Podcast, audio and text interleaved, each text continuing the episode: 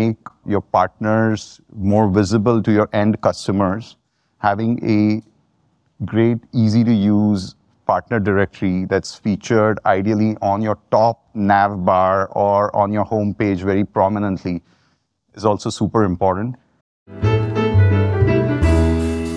Welcome to SaaS Connect, the SaaS Partnership Podcast, brought to you by the Cloud Software Association. Thank you, as always, to our podcast producers, Content Allies. They help B2B companies like you launch revenue generating podcasts. They'll schedule interviews, produce the podcast, and promote it. Check them out at contentallies.com. So, hi everyone, I'm Nick Sanghvi, and I lead alliances at Caspio. And I'm here to talk to you about how to attract partners to your program. So, a little bit about Caspio. We pioneered the low code, no code space over 20 years back. And today we have over 15,000 customers in 150 countries worldwide. And we've done this on a very scrappy budget. We've been bootstrapped all along. And more importantly, for the purposes of this talk, we started our partner program less than two years back. And within this time, we have signed up more than 250 partners across 50 countries worldwide. And so I'm here to talk to you a little bit about what went into that process and maybe how you can replicate it and repeat it at your own organization. So, just like marketing has an ICP or an ideal customer profile for sales leads, what I think is very important for us in the partner world is to start with an ideal partner profile. So, here are some elements of the ideal partner profile that we use at Caspio. But basically what you want to think about is you want to start with an ideal wish list of what you're looking for in a partner. So when we started our partner program, in our wish list, we had some of the topmost, largest GSIs or global system integrators, such as the Tatas and the Deloittes of the world. But what we soon realized was that their idea of what they were looking for in a partner did not really align with what we wanted in our partners. So it's very important to keep on iterating and refining this based on what you're finding in your interactions with potential partners. Here to give you just a couple of examples of what actually is working for us right now. So we have one bucket called what's a good partner? What do they look like? Within that category, we have partners that understand the power of low code, no code, because we are a low code platform, obviously. So if they already understand this space, it makes it easier to get the conversation started. We also wanted partners that wanted a bi-directional flow of leads instead of just relying on leads for, uh, from us. Those were something in the good bucket. Second, or the middle category here is what are the best partners for us? What do they look like? So within that, we have something that's, you know, someone who's specialized in the verticals that we are also catering to. For example, healthcare, education, government, etc. Those would be great partners for us to tie up with. Or it could be partners that are focused in geographies that we are interested in expanding into, or we don't have a great, strong direct sales presence in. For example, Japan, Australia, etc. Right? And also equally important is that last bucket is who's not a potential good partner for you, who do you not want to waste time on, etc. as well. Within that, it could be examples like if they're diverting the leads that you send to them to your competitors, obviously that's not a good partner. Or if they're a consulting partner or services partner that is not doing a great job on the projects that you're sending to them, that's also a red flag as well. That's a little bit about the ideal partner profile. And now, once you've started getting to a draft ideal partner profile and you know what you're looking for in an ideal partner, the next step comes down to where to look for these potential partners, right? And here are just some ideas or high-level ideas of, or categories of where to look for these partners, along with some examples, right? So the first thing is competitor partners. And like I said, someone who already understands your space, their half your selling is already done. For example, in our space, if they already are working with a low-code, no-code competitor of ours, at least we don't have to evangelize or educate them about our space. All we need to do is that, hey, you're already working with Power Apps or you're already working with OutSystems. Here's what Caspio can do for you differently, right? So that's the first category. And this is also very easy to locate based on the partner directories that your competitors will obviously be hosting on their websites. The second category, again, I alluded to this previously, which is the target geographies. And a lot of us here are US based or have the US or Europe as the major markets. And partners are a great way to diversify geographically. And so for us, for example, Japan, Australia, Middle East, Southeast Asia, these were typical target geos where we wanted to expand our partner footprint and expand our sales there. I also mentioned target verticals. This is somewhere where you're looking for kind of an overlap. So we cater to the healthcare, government, education, nonprofits, etc.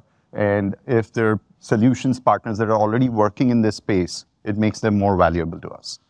Another thing is adjacent technologies. So we often, a lot of our customers are migrating from Google Sheets or Microsoft technologies like Excel, Access, etc., over to when they want something more systematic or robust, then they are trying to look for platforms like ours. So that would be an adjacent technology. AWS is another one. And then bundled offerings, right? And so these are potential partners that your customers typically have to procure alongside your product. And for example, in our case, it could be website builders like Wix or hosting providers like GoDaddy, etc. Now, if there are partners that are working with those solutions or products, then it makes it easier for them to work with you and offer a bundled offering to their customers. Another category is horizontals or practice areas. Within that, for example, so we look at our partner footprint. We saw there were a few management consulting firms and business consulting firms that also have a technology advisory practice nowadays. It was looking for more examples of that. Or accounting firms as well nowadays increasingly recommend technology solutions. And as uh, one of our previous speakers mentioned, they're also more trusted as well by the CFO organization or within procurement, et cetera. So accounting firms could be another. VARs is another category of solution providers as well. And then, of course, mind partner leads from your CRM. There could be a lot of these partners that are informally already working with your customers on behalf of your customers, et cetera. Sometimes it's even possible to identify them with a different domain name uh, as opposed to the customers or a domain name. You can mine them from your CRM, from your support and ticketing systems, et cetera. And I think last but not the least, events like these, great venues for networking, meeting up with potential partners. Slack channels derive a great value from the CSA Connect or CSA's Slack channel. A lot of networking that can happen through that and just other online forums as well. Great. So once you have a list of target accounts or target partners to go after, you know, the next steps are to research them on LinkedIn. LinkedIn also has various tools where it surfaces with AI and other similar potential looking partners. They have this recent feature called personas where you can say, hey, I want to look at anyone that's VP or above at my target account or anyone that's working in partnerships at my target accounts, etc., and get lists of those sorts of target prospects. Then you can reach out to them, of course, over LinkedIn using Sales Navigator or Connect Invites, but also there are tools like ZoomInfo and Seamless, which I've shown here, which we use uh, ourselves at Caspio, uh, help in extracting. You just press one button and it goes through all the search results, pulls out all contact information such as email addresses, phone numbers, etc., and populates that into the sales automation tool of your choice. Which in our case we use HubSpot sales sequences, but it could be Outreach or any other tool and so this allows you to do personalization at scale where you're sending. So for example, we might have an accounting sequence for accounting firms, which is brings out case studies, accounting case studies, etc. And it's hyper personalized to that particular category. And it has automated follow-ups that keep following up every few days or few weeks with value add. And so we derived most of our signups through this process. Of course, another important category of tools within the partnership space is these ecosystem tools. And I think they're going to be presenting either today or tomorrow Crossbeam and Reveal being the two biggest ones. Then they have free plans. We've just been using their free plans, but we've struck a solid partnership gold through these platforms where you share your customers, other partners share their customers, and it's all like a custodial of that information and all, you know, you can choose how much you want to share. You might want to just share overlap counts, etc. We've been able to partner with major organizations like Vonage and others through these tools as well.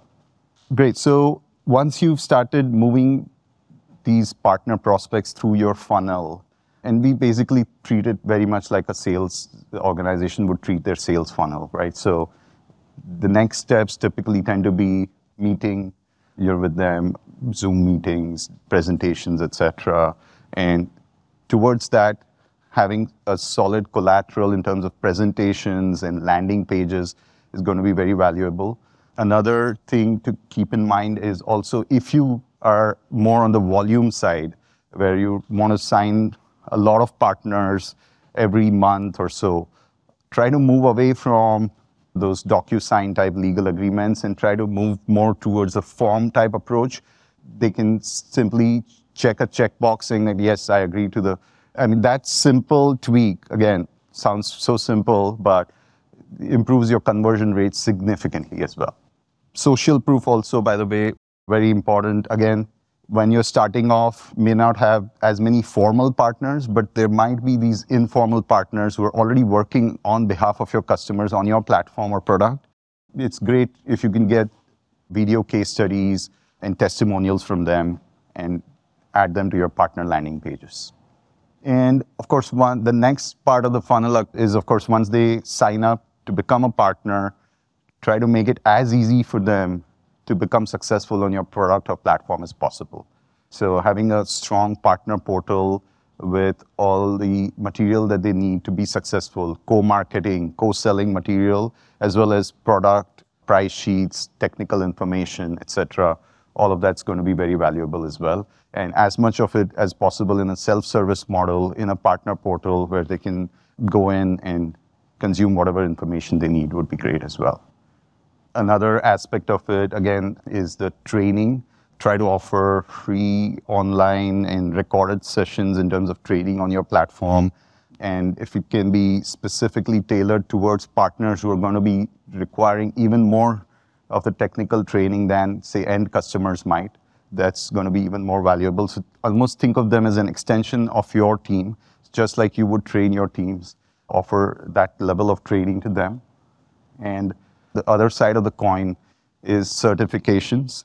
And certifications are very important for partners to showcase that, hey, yes, I am an expert on this product or platform.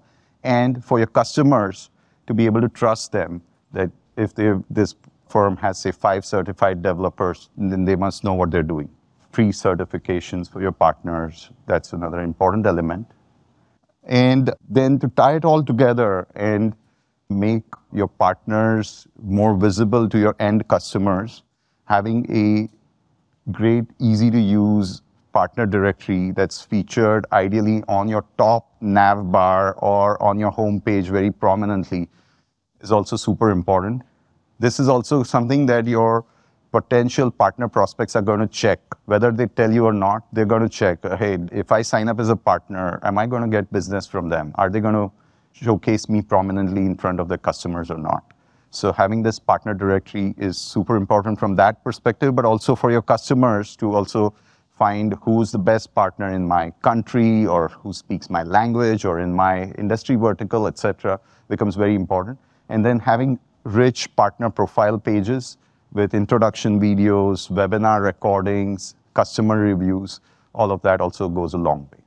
And I know marketplaces have been spoken about quite a bit today, and I completely agree with the other speakers that marketplaces are becoming very vital for the whole ecosystem.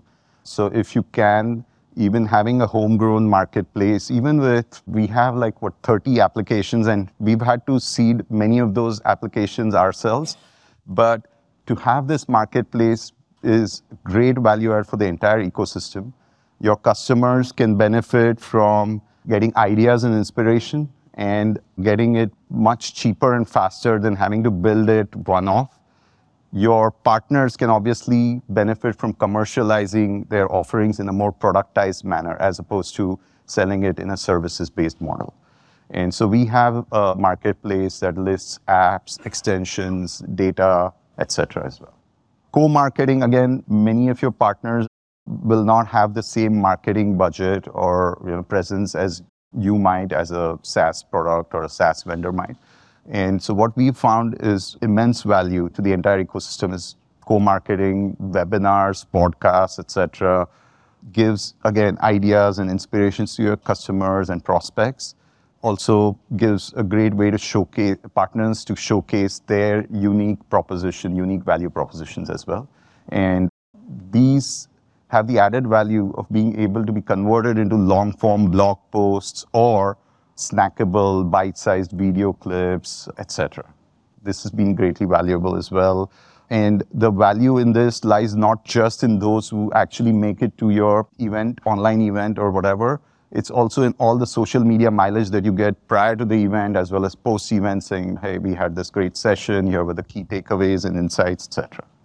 That kind of bringing me to the conclusion of the talk, which is, and I want to share that today what started at Caspio with a bit of skepticism, hey, just a couple of years back, is this thing going to work out or not, etc., is now being completely embraced.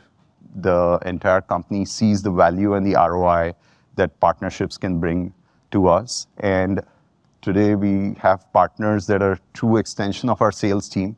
We've started sharing leads where you know, in some of these geographies here shown here in green, where those leads get directly contacted by partners first, saying that, hey, hi, saw you reached out to us at Caspio. I'm calling on behalf of Caspio. How can I help you today?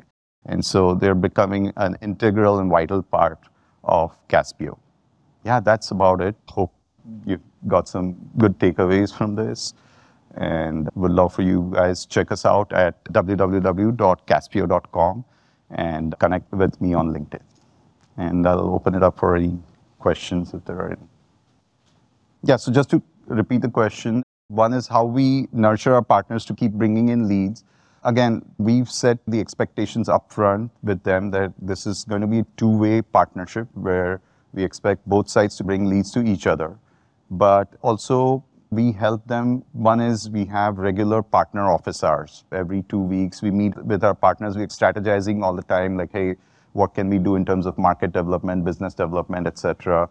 Like I said, we've run several webinars with our partners to kind of get them in front of our customers. And at the same time, obviously, you know, that helps in showcasing Caspio to their customer base as well. One thing is just to invite ideas from partners and then take them into action as well. A lot of them have a lot of ideas, but there's often these partner organizations that need to have an open ear and try these things out and see where it leads. One of the things is that we constantly keep the lines of communication open with newsletters, with these office hours, etc.